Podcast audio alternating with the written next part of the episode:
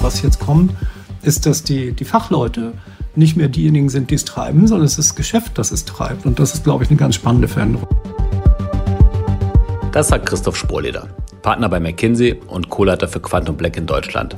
Quantum Black ist der KI- und Analytics-Beratungsarm von McKinsey. Und ich bin Philipp Hühne, der Host dieses Podcasts. Chris, wir sprechen heute über das Tech-Thema schlechthin. Generative KI oder GenAI. Springen wir direkt rein. Befinden wir uns gerade an einem technologischen Kipppunkt der Geschichte? Ich glaube, das Zeitalter der KI ist eigentlich schon lange da. Was sich jetzt groß verändert hat, ist, dass durch den einfach konsumentenfreundlichen Zugang, den ChatGPT geliefert hat, das in der breiten Masse angekommen ist. Also wir haben es jetzt geschafft, dass buchstäblich jedem bewusst ist und jeder bewusst auch mit KI interagieren kann. Und das macht natürlich eine sehr, sehr große Veränderung, weil bisher war die Interaktion auf Experten begrenzt und jetzt kann jeder damit umgehen. Und wie erklärst du das deinen Klienten, was gerade passiert bei GenAI, bei generativer KI? Ich glaube, eine Erklärung ist, dass wichtig ist zu verstehen, dass wir jetzt an so einem zweiten großen Absprungpunkt bei Daten und Analytik sind. Dass wir schon ganz lange ja mit Daten arbeiten, dass irgendwie Statistik, haben wir es früher genannt, glaube ich, gemacht haben und mit mathematischen Regressionsanalysen und Gott weiß was gearbeitet haben. Das ist ja schon sehr, sehr lange da. Und dann gab es vor 10 Jahren diesen Kipppunkt. Und das war der erste, wo wir gesagt haben, jetzt wird wirklich Machine Learning das nächste große Ding. Und wir haben alle unsere Modelle umgestellt. Wir haben unsere Kundenanalysen von den sehr klassischen statistischen Verfahren auf Machine Learning-Verfahren umgestellt. Das lief aber alles immer in dem Expertenmodus ab. Also es hat keiner, der damit interagiert hat, gesehen, was eigentlich dahinter läuft. Trotzdem wurde ganz, ganz viel in diese Machine Learning-Fähigkeiten investiert. Es wurden ganz viele spezifische Modelle gebaut. Und jetzt ist der nächste Kipppunkt da. Und der geht eigentlich dahin, dass wir sagen, vieles von dem, für das wir sehr kundenspezifische oder sehr problemspezifische Modelle gebaut haben mit Machine Learning, wird jetzt von diesen Large Language Models, von diesen großen Sprachmodellen abgedeckt. Das heißt, wir müssen diese Modelle gar nicht mehr von Grund auf selber entwickeln, sondern wir passen bestehende Modelle an. Es wird nicht jeder ein Large Language Model entwickeln. Das ist technisch schon extrem herausfordernd. Das ist, glaube ich, nochmal eine massive Veränderung, was uns viele, viele neue Möglichkeiten, Anwendungsfälle etc. eröffnen wird. Klingt spannend. Also ich nehme an, du bist jetzt aktuell schon wahnsinnig tief im Thema drin. Du beschäftigst dich wahrscheinlich jeden Tag mit unterschiedlichen Klientenanfragen. Vielleicht da mal kurz reingeklickt. Wann hast du denn die ersten Klientenanfragen speziell zum Thema erreicht? Ich selbst kann sagen, ich weiß noch, an die Weihnachtszeit herum war das so, dass ich angefangen habe, mich so ein bisschen mit dem Thema zu beschäftigen. Aber es ging ja auch schon ein paar Wochen vorher los. Von daher würde mich interessieren, wann ging es bei dir los und bei deinen Klienten? Ich mache natürlich tatsächlich, wie du sagst, 24 Stunden am Tag könnte ich mich momentan damit beschäftigen. Und wir haben seit Jahren die KI- und Machine-Learning-Diskussion. Spezifisch zu dem Generative AI-Thema ist das eigentlich kontinuierlich, seitdem GPT-3 rausgekommen ist, also seit Juni 2020 ungefähr gewachsen, dass ganz viele Anfragen kamen, weil da schon in der Fachpresse natürlich sehr viel berichtet wurde, was diese Modelle mittlerweile können. Der massive Sprung ist dann passiert natürlich, als OpenAI die grandiose Idee hatte, machen wir es mal für die Massen verfügbar mit ChatGPT als Interface. Und das hat natürlich dann den extremen Sturm losgetreten seit Ende letzten Jahres. Aber wie gesagt, Juni 2020, seitdem geht das eigentlich kontinuierlich nach oben. Das heißt, das ist auch für viele Unternehmen nicht mehr ganz neu. Wie gesagt, was jetzt kommt, ist, dass die Fachleute nicht mehr diejenigen sind, die es treiben, sondern es ist das Geschäft, das es treibt. Und das ist, glaube ich, eine ganz spannende Veränderung. Und welche Fragestellung ist die dich momentan oder eine der Fragestellungen, die dich aktuell am stärksten beim Thema beschäftigt? Es sind eigentlich 3. Erstens, was sind die Anwendungsfälle? Also wofür können wir es nutzen? Ganz klassisch. Das Zweite, was wir speziell hier in Europa und vielleicht noch spezieller in Deutschland haben, wir stellen natürlich ganz schnell und ganz früh die Frage, was sind die Risiken? Wie gehen wir mit der Souveränität von unseren eigenen Daten um? Was müssen wir eigentlich aus Risk Compliance, Digital Ethics etc. tun, um damit umzugehen? Und die dritte Frage, die eigentlich immer dann kommt, ist, welche Fähigkeiten müssen wir aufbauen? Sowohl prozessual als natürlich bei den Menschen, als auch in unserer Governance, als auch in unserer Infrastruktur. Also das ganze Thema Fähigkeiten. Das sind eigentlich die drei Blöcke, mit denen wir momentan am meisten zu tun haben. Und vielleicht mal die Perspektive umgedreht. Also normalerweise gehe ich davon aus, dass deine Klienten aktuell sehr viel von dir lernen. Aber das wird ja sicherlich auch umgedreht der Fall sein. So ein bisschen so ein reziprokes Verhältnis. Was lernst du denn aktuell von deinen Klienten beim Thema?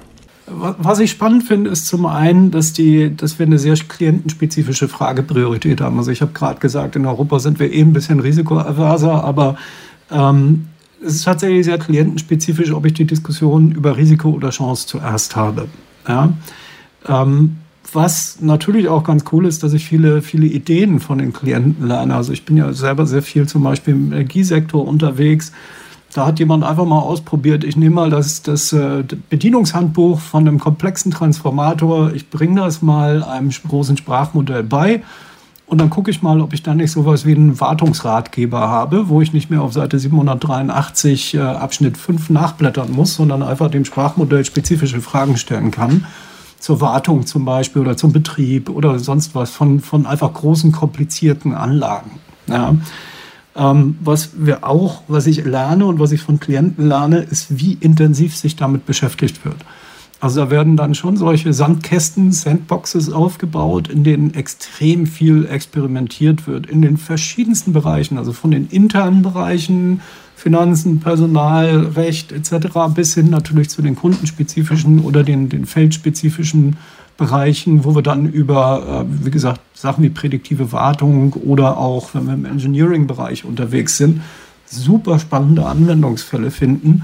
Und da ist ganz, ganz viel Experimentieren im Moment, was wir vor 10 Jahren, als wir auf Machine Learning gegangen sind, nicht so gesehen haben, weil es einfach zu sehr in der Ecke gewesen ist. Und jetzt wird es extremst breit tatsächlich von jedem ausprobiert. Und das finde ich super spannend. Und wenn wir vielleicht mal so zusammen einen Blick in die Zukunft wagen, also jetzt mal über den Zustand des Experimentierens so ein bisschen hinausgehen, was ist denn deine Prognose? An welchen Stellen im Unternehmen wird GenAI den größten oder am schnellsten Einfluss nehmen?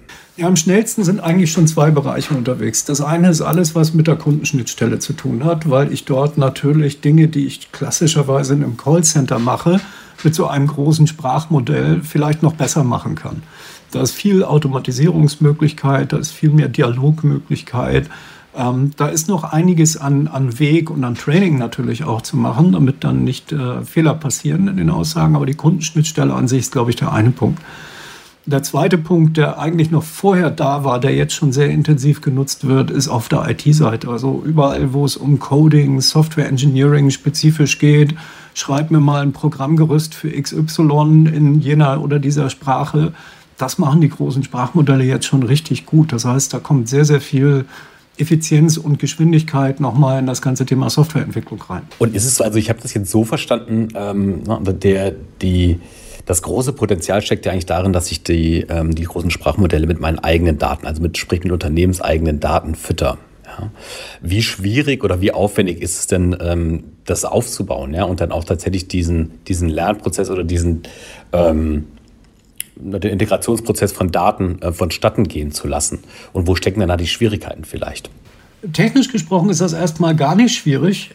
Es kommt jetzt ein bisschen drauf an, was für Daten ich denn dem Modell zur Verfügung stellen möchte. Und da kommen wir so an das Grundthema, über das wir auch schon oft gesprochen haben, Philipp.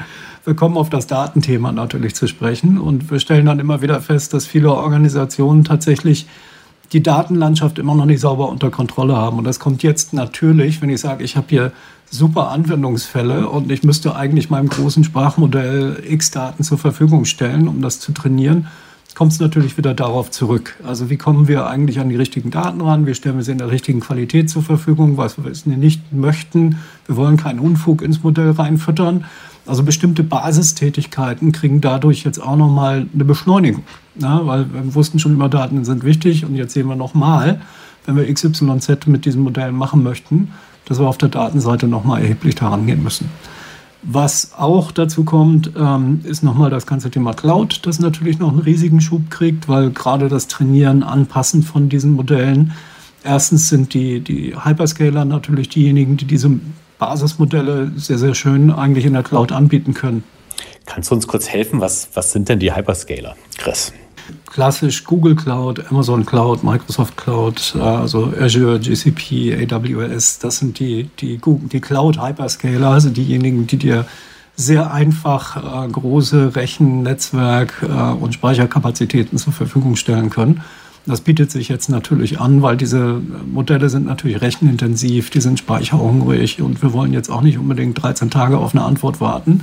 Und diese eigene Infrastruktur bauen wir uns natürlich nicht auf, sondern dann nutzen wir schon sehr, sehr gut die Cloud-Ressourcen. Also das ist, glaube ich, auch ein Thema, das dann nochmal einen richtigen Schub kriegt. Verstanden. Jetzt drehen wir nochmal oder gehen wir mal einen Schritt weiter. Was kann GenAI denn aktuell nicht? Oder welches Problem wird man vielleicht auch in Zukunft mit GenAI nicht wirklich lösen können? Du merkst schon, ich jag dich hier gerade wirklich durch alle Themengebiete durch und bin sehr froh, dass ich hier ein bisschen Wissen bei dir abtanken kann. Ja, finde ich super. Was es nicht machen wird, es wird uns nicht das autonome Fahren oder sowas lösen. Wir werden weiterhin ganz viele spezifische Modelle auch bauen wollen für Prädiktionen, für Optimierungen. Wenn wir zum Beispiel in so Engineering-Bereich oder sowas reingehen, wenn ich sagen möchte, mit welchem Winkel muss ich dann jetzt irgendwie den Flügel meines Windrads bauen. Das sind schon immer noch sehr, sehr spezifische Modelle, die ich dann tatsächlich wahrscheinlich nicht mit GenAI bespielen werde. Aber die Fläche ist natürlich trotzdem sehr, sehr breit, die ich mit GenAI bespielen kann. Und dann gib uns doch mal vielleicht ein bisschen Hilfestellung dem einzelnen Hörer, der einzelnen Hörerin unter uns. Was sollte ich jetzt als Angestellter denn tun? Wie soll ich mit dem Thema umgehen? Wie soll ich mich dem Ganzen widmen? Es gibt, glaube ich, viele, die sich aktuell diese Frage stellen und sicherlich auch schon losgelaufen sind und sich, ob es YouTube-Videos sind oder wirkliche Weiterbildung, was sollte ich denn tun? Ja, GenAI hat ein Riesenpotenzial, auch wieder viele Routinetätigkeiten von mir wegzunehmen.